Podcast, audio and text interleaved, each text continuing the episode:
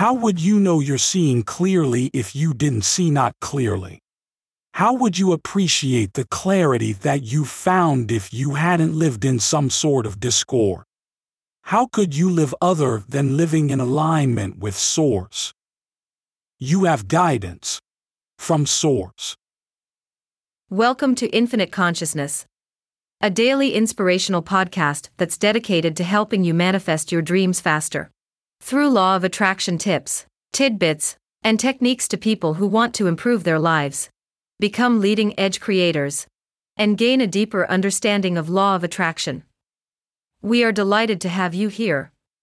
And now, your tip for today. As extensions of non-physical energy, thought expands beyond what it has been before. Through contrast, conclusions, or decisions will be reached. The energy that creates worlds flows through you when you align with your desire. This means your destiny is enthusiastic, passionate, and triumphant. Love this tip of Infinite Consciousness? Desire more? Catch our next episode.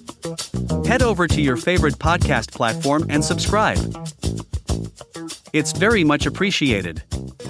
Thank you.